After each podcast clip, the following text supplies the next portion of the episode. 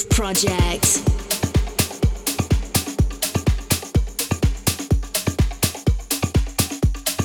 In the beginning, there was Jack, and Jack had a groove. And from this groove came the grooves of all grooves. And while one day viciously throwing down on his box, Jack boldly declared, Let there be house. And house music was born.